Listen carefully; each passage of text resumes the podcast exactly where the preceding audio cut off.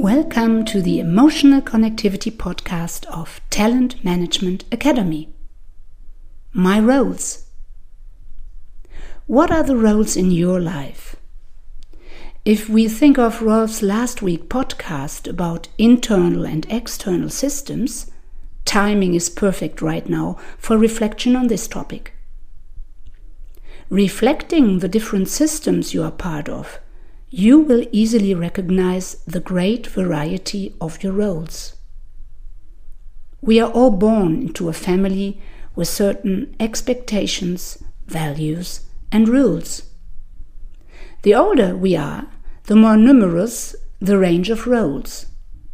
In school, on the job, in the family, we are child, parent, sister or brother, friend, peer, boss, etc. This list is far from being complete, but gives reason to guess how flexible human personality can be in a lifetime, considering the variety of roles available or managed. In how far is it important to become aware of the own roles? Well, on the one hand, it is a matter of balance and self management. Feel free to write down all the roles you have in your life. What kind of role is easy to manage for you? Where do you quarrel with a role and when may you feel uncomfortable? Reflecting yourself means that you can assess in the next step what exactly makes you happy and why, and when do you spend too much energy. I even recommend to draw a so called role cake allocated with percentages 100% for the total number of possible roles, and also 100% for the energy that is available for you to personally manage the individual role. Let me give you an example. If your job role takes a 50% share of total but cost you 80% of your available energy, you should check up how to recharge your batteries. Thus, how you can recover, or what you can change in your job so that your work health balance is reset in due proportion.